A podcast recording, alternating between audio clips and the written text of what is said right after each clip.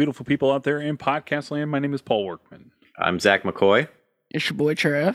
I am an Atlantean ascendant. And we are your Oscar Grouches, and welcome back to the Oscar Worsty Podcast Thursday show, Thursday, where we take a look at the oeuvre of a one Oscar winner and knower of cinema, Mr. Martin Scorsese. And what are we watching this week, Zach?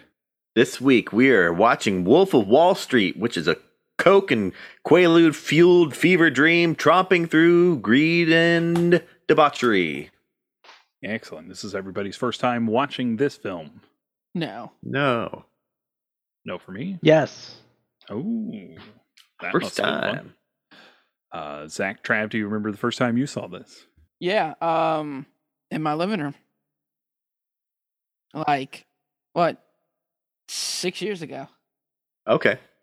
I didn't see this in theaters, but I saw it shortly after it came out on like DVD or streaming or something back in uh 2014 probably. The, about you? I saw it at the theaters. You lucky duck. Yes, yes, it was a wonderful time had by all. all right. Hey, Hey. we got an Oscar breakdown. Break All right, Wolf of Wall Street nominated for Best Picture, loses to 12 Years a Slave. Martin Scorsese nominated for Best Director, loses to Alfonso Cuarón for Gravity. Boo. Hmm. Uh, Boo. Leo not nominated for Best Actor. What a rip! Yeah. Hold on, he's not? Oh no, no, I'm sorry, he was. I was gonna say Okay. I thought he was. I I overlooked his name here somehow because he's sandwiched in between Chiwetel Ejiofor for Twelve Years a Slave, who didn't win, and Bruce Dern for Nebraska, who I just kind of got stuck on his name because Bruce. So Dern tell tell us who did win. uh, but Matthew McConaughey somehow he won did. for Dallas Buyers Club. And that movie's great, but this motherfucker did not deserve to win. No, Hold on, hold Just- on. Uh, Leo is nominated for Best Actor for this movie. Yes, hmm Okay. okay. Are you are you are you trying to insinuate you don't think so? You don't think he deserved? no, I, I wasn't that great. Like, I don't know. He just played a drug addict. Okay, well, we'll get into We'll that. in a get into that. Yeah. All right. Our best supporting actor go, uh, goes to Jared Leto, so for some reason, uh, beating out Jonah Hill for The Wolf of Wall Street. hmm crazy. And and hold on, you got to mention what Jared Leto won for. Uh, Dallas Buyers Club. Of course, this is insane to me. This, Yeah. Uh, Barkhad Abdi should have won that for Captain Phillips. That's me. Uh, best adapted screenplay goes to The Wolf, or not, goes to 12 Years a Slave, beating out Wolf of Wall Street. Terrence Winter, of course, creator of Boardwalk Empire, getting nominated. Mhm. hmm Moving down, moving down. All right. That's it. That's our Oscar breakdown. Okay. Yeah, that's it. All right. Well, let's talk about Wolf of Wall Street. Okay. Wolf of Wall Street. Well, we got so our we guest here, here he he works in sales. So I did for a time. For, yeah. time long, long ago. Uh, it's been like eight months since I've been in the game. Gotcha. But yeah, Now, were you pushing penny stocks? No, Okay. I was trying to sell like home remodeling to people who came to me. But you were identifying with some of the uh I guess some of the attitudes or the behaviors. Uh, yeah, Just- yeah, it was. Like uh, I don't know. And initially, when it was when young Leo was was fresh in the game, and he sat down with whoever the fuck he thought his boss was at the start of the movie. Mar- that's Mark and Hanna. he's like yeah and he was like oh we're gonna sell them like uh you know an actual useful product and all that shit hmm i relate to that because when you're selling somebody something you want to believe in it right Typically, if you're a good person. Yeah. I mean, I sell wine and I don't believe in that shit. So probably wasn't But bad at my then- job. but then he he starts to get into the like oh what if we can cut corners here and there and i can make my life better i It's That's- typical of corporate America. Yeah, yeah, I guess so. All right, well, let's, Nothing uh, new, you know. Upton Sinclair wrote The Jungle in what 1929, so Yeah. So Trav, Yeah. let's hear let's let's get some of your uh Well, yeah. feelings here. let's dive into what we normally do up here, and that's talk about how incredible Martin Scorsese is at adapting one story into a cinematic masterpiece is something that he does every single week. The cinematography is out of this world, of course. or Um, I love the shots through uh the office, like when they're walking around. Like the moving shots through the office are just absolutely phenomenal. Kind of like when uh we saw the color of money and you know those pool hall shots Mhm. kind of doing the same thing here or like the after hour shots at the end of the movie when he's in the office Mm. um Right. yeah Yeah, a lot of it seems like almost unnecessary, but no, but it's very necessary Yeah. for this movie because from scene one of this movie, you kn- you I don't think anybody realized what kind of ride they were about to be on until the movie started. You were like, okay, I did not know I was about to watch this fucking wild ride for three hours. Um, yeah, it's crazy. God, and it was three hours. Why is every Scorsese film three hours? Oh, I wish we would have gotten Hugo for three hours.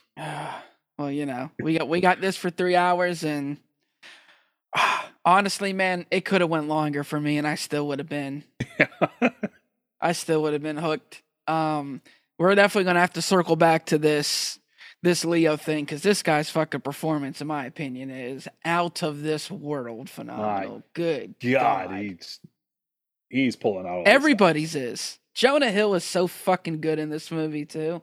And as a fan of Jonah Hill and Moneyball, somehow he he tops himself tops in Moneyball. this. This Mm. film, he's so fucking good in this movie. yeah, Yeah. I I have to agree. I uh I mean, I know some people may not have mixed feelings on Leo or or something, but you know, I I think he's pull, pulling out all the stops. So, yeah, I I I think he was probably the best performance this year, honestly. Abs- I agree. It's the best performance in that. I don't agree, but he's up there for me. Yeah. Yeah, I, this I feel like this movie is uh like surprisingly funny. Like I I I never think about it as being as funny as it is, but it's like It's a very Cru- dark comedy. Oh, bro, this movie's fucking hilarious. It's like you know how y'all talk about King of New York being funny or King of Comedy being funny. not. I always say King of New York, King of Comedy being funny, and I'm like, yeah, not really. No, you're the This one that talked funny. about it being This funny. is dark I- humor right here. This shit is hilarious. Um again, dude, the scene when the pills, the lemons finally kick in when he's at the payphone and he has to crawl to his car. Yeah, just Fucking hilarious the whole time. And you know, just him being like, you know, I drove slow, I made it all the way home, and then they show how he actually made it home. And it's just he fucked this whole car the whole way home. Dude, it's so good. yeah. I do I do appreciate the fact that the slimy salesman is an unreliable narrator. Yeah. Which, Yeah. which is something that pissed me off about that. Like, dude, I I was in sales for years and I tried to be as accurate as I possibly fucking could. Hmm. And I still had people come at me and be like, "You lied to me."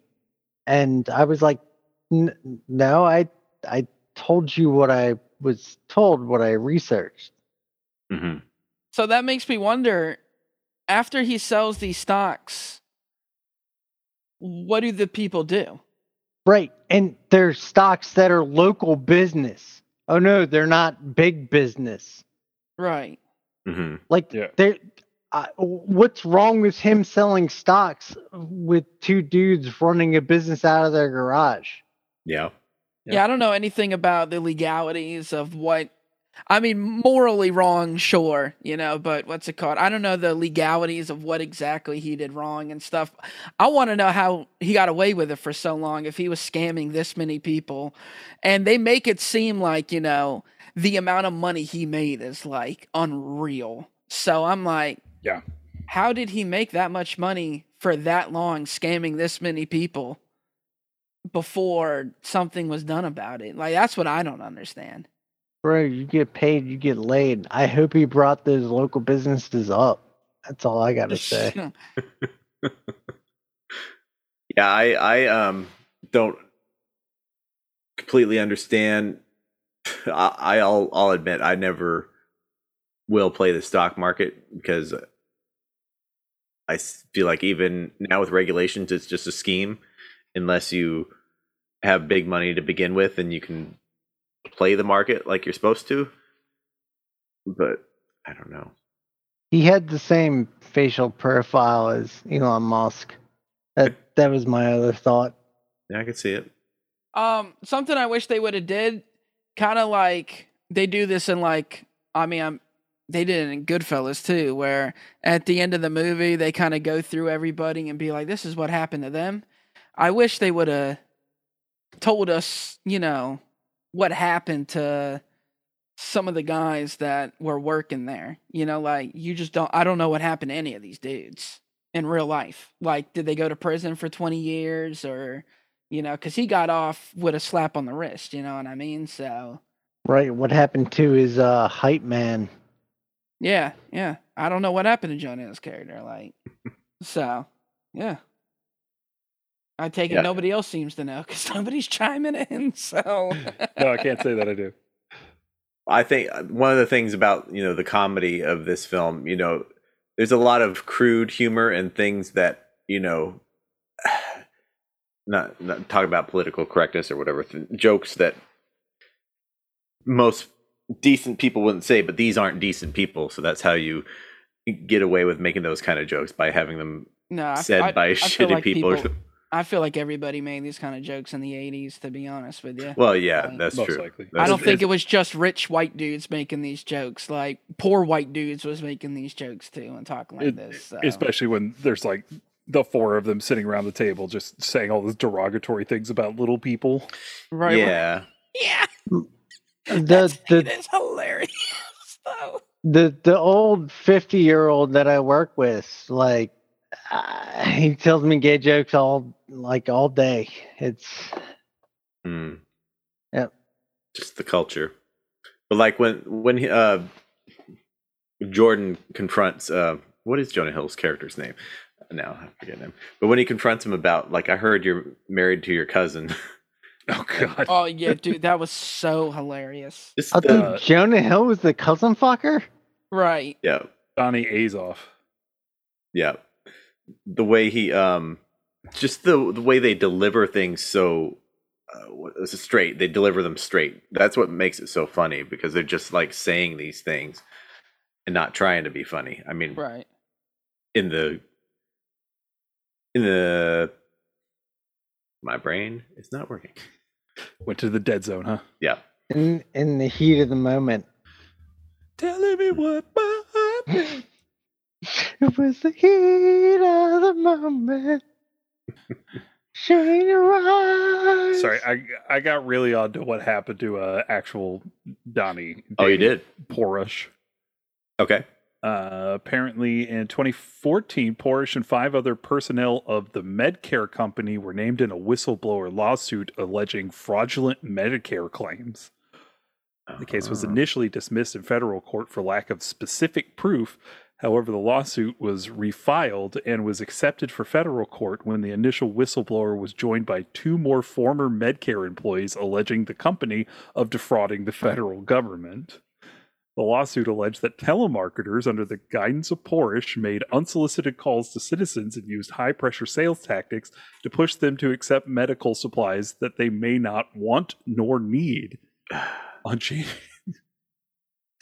On January 14th, 2015, Federal Bureau of Investigation agents, Florida Fraud Department, and local police raided the office of Medicare Diabetic and Medical Supplies in Boca Raton and moved boxes of files On January 16th, 2015, the attorneys, the attorneys, attorneys, good job, for Medicare filed a motion in court to disqualify the whistleblower's attorneys for professional conflict of interest. So apparently, just all the same old shit. Yep. Hmm. It's crazy how much money these guys had to pay back, though. I don't know how restitution works. I don't know, like, if the government pays back the people and then you pay back the government or how that Yeah. works, but Just rich people passing money around. it's just crazy to me the little amount of jail time these guys are serving for hundreds of millions of dollars in quote unquote fraud. Like, Yep. Yeah. Uh and and this was this, this was, you know, before a lot of regulation, I guess. So like if if that's today it seems like they get punished more like after the 08 collapse and stuff. It seems at least like some people have been not everybody that should have been, but at least some have been held more responsible for it. Yeah. But you know, this movie was uh, actually very successful at the box office too. I didn't realize how successful it was. So, Also, supposed- who who watches the Watchmen? Who calls out who does fraud? Like the American government is calling out the Wolf of Wall Street once he starts to collapse. Hmm. Once he stops making them money potentially and stops being successful is when they start to crack down on him. Or or it's a lot like when the um when that whole GameStop stock thing was Right, going honest- on what was it, right, last right. year Yes. where when the have-nots try to become the haves that's when Right. we start calling out fraud right. Yes. Mm-hmm. Yeah. I think this is probably um Marty's wildest movie too. Like there's oh yeah like in your 70s directing a movie like this is is insane. I mean, I don't think it's his most wild though. I still think I still think Goodfellas is a much more wild film than this. This has more drug use, but nobody's committing hellacious murderous acts in this film. Like I still I still don't think this movie tops Goodfellas as far as wild. Like I I agree. can I can see that. It's got more Yeah. sex parties though. I would say Hey. this this is this is more like the spiritual cousin to Goodfellas though Yeah. That's true.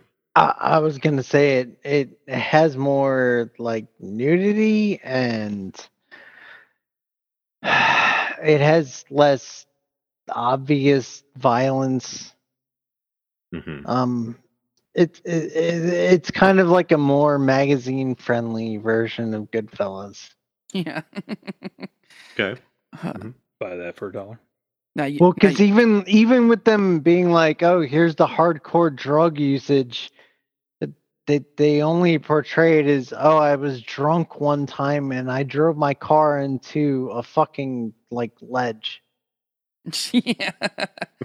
and other cars and mailboxes and Which I mean, dude, yeah, I, I, I've been with people who have been just drunk and done that shit. yeah, they exist. They're out there.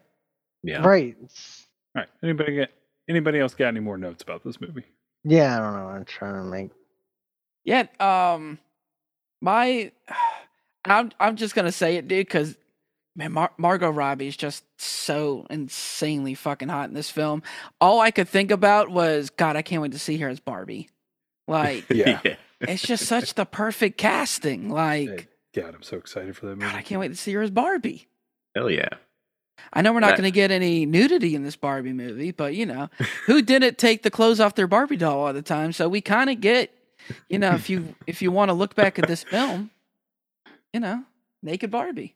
Yeah. I had uh, a friend um I've I don't think I've told this story of the naked fireman on um the podcast, No, no but it was a game I played when I was like 7 for some it's a game you played. Naked Naked Fireman. Me, Fireman. me and my best friend, we would uh there was a my size Barbie in the upstairs of my great grandmother's house. and we would pretend like the house was on fire, and and we'd have to run upstairs. And to save the Barbie, we had to take our clothes off and kiss her and like insinuate whatever we thought, I guess, at the time was Uh huh. This is incredible. sexy activity, and we called it Sexy Naked Fireman. Now, Get my your sister nut. had a, a life size Barbie too in her room. Now, I didn't get naked, but you know, she gone. it was there. Ah, I love it. Yeah. Naked fireman. but yeah, no, I I think sometimes about the picture of um, you know when when she's sitting on the floor with her legs spread. And, Uh huh. Leo's crawling towards her, and there's like you know a picture of Marty like directing that scene. That's just so it's so funny to me. Oh, I've never that. seen this picture. Yeah, I'll have to share it with you later. Yeah, definitely show me this picture because I need to see that. Because is she really nude under there? Because they only show it for a split second, but I I doubt it. well, hey, dude, what's it called? Yeah, you don't know how far she was willing to take it. You know what I mm, mean? pretty They naked show- in this. they have that camera go so fast with her legs spread that I don't know if she's wearing what do, what do they call them when it looks like you're naked but you're not because it like matches your skin tone. The the skin tone panties. Yeah, or whatever. I don't know if she's wearing those because I mean I'm not like I'm not ten, you know, I'm not pausing the DVD. You know what I mean? So I don't know, but they do it so quickly. I mean, you know, maybe I don't know. Who knows? Well, well they know. They A lot of other people know. All right. Well, we're going to get on to our worst judgments.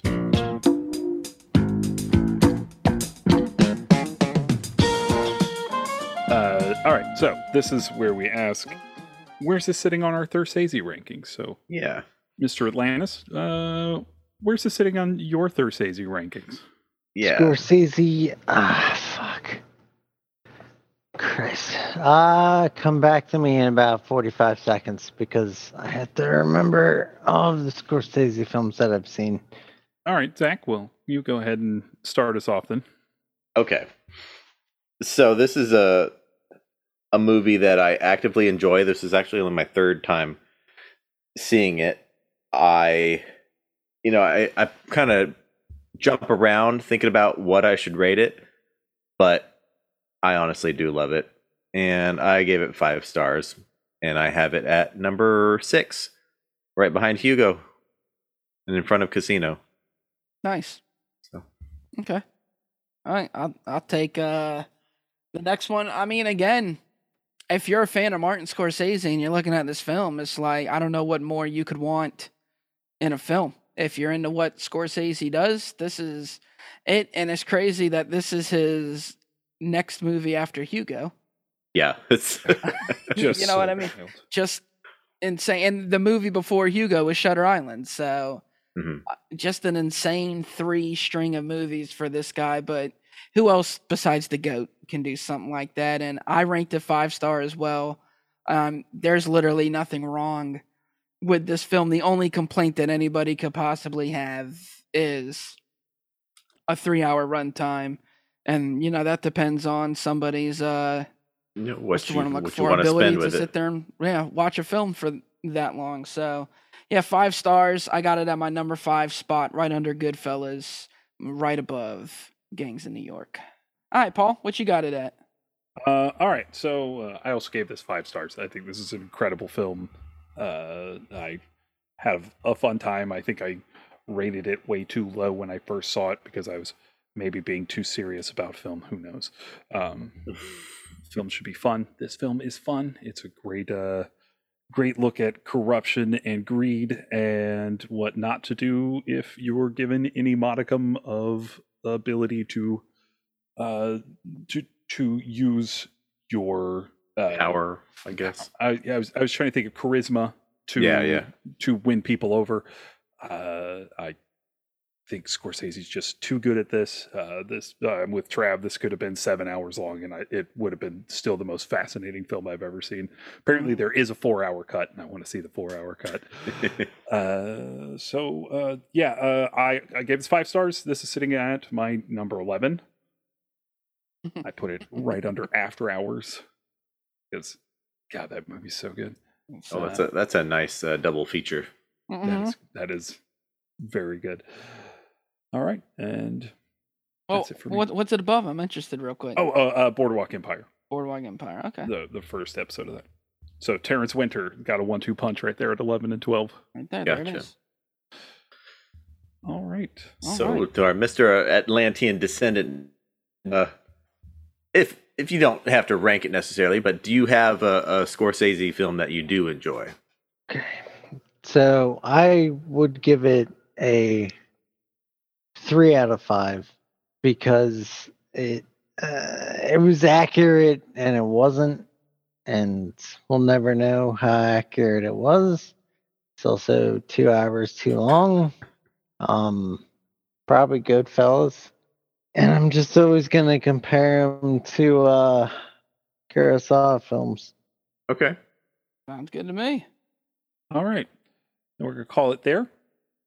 Uh, anywhere that uh, people can follow you online. No, Oh, I have no presence, nor do I care to. All right, Trav. Where can people find you on the media social? Uh, you can find me on Instagram at ZK Audio. I'm on the Twitter, as you know, at TRAVIOSZK. We're also on Letterboxd. I'm ranking, I'm rating my daily movie watches. And outside of Wolf of Wall Street, this week your boy watched. Actually, you know what? Tonight I watched the new Zombies 3 on Disney Plus with the girls. Fire as always. I love these damn Disney musical movies. Nice. Nice. Zach, where can people follow you? Find me on Criticker, Zach Master, X A K K M A S T E R, TikTok, House Havoc, or Letterboxd by searching my name, Mr. Workman. Uh, you can follow me at Father of the Fear across the platforms of Instagram, Twitter, and Letterboxd, where I am run- having a running tally of all the films that I watched. And tonight I watched Lightyear, Nice. which I found very charming. Can't wait to watch that this weekend. Do not understand any any of the reaction to this film in the public. It's really good. Th- Thank you guys for inviting me. And Oh, I'm sorry for absolutely. making an ass of myself. Oh, it's fine. It's Hey, good to have a you know a differing opinion. We sometimes we align a lot on Scorsese. So Easy to do. All right.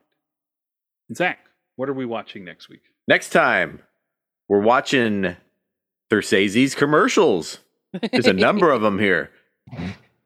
So come back and find out what they are. Most of them are YouTube. Uh, you can see them all on YouTube. Yeah, And that's where I watch. including his American Express ones, which are real fun. Yeah, fan of those. All right, Trav, thank you for producing our show. Find Trav Mhm. on our sister podcast, Loving Up with Benjamin Banks. We would like to thank Chad Ramsey for our most excellent theme song. Uh, we'd like to thank Megan and Jay Bellevue for our beautiful artwork. You can follow the show on Twitter and Instagram at OscarsPod and on Facebook at The Oscars Podcast. Don't forget to subscribe to the podcast. Leave us a nice five star review on Apple Podcasts, Stitcher, or Spotify. It really helps us to be seen in the almighty algorithm. Algorithm of Quaaludes. So for the Atlantean descendant, Zach, Trav, and uh, like the, the bevy of other amazing directors that popped up in this movie, like Rob Reiner, Oh yeah. uh, Jon uh, Favreau. Jon Favreau, and the great Spike Jonze. Mike Jones. Oh yeah. all to have a damn fine day.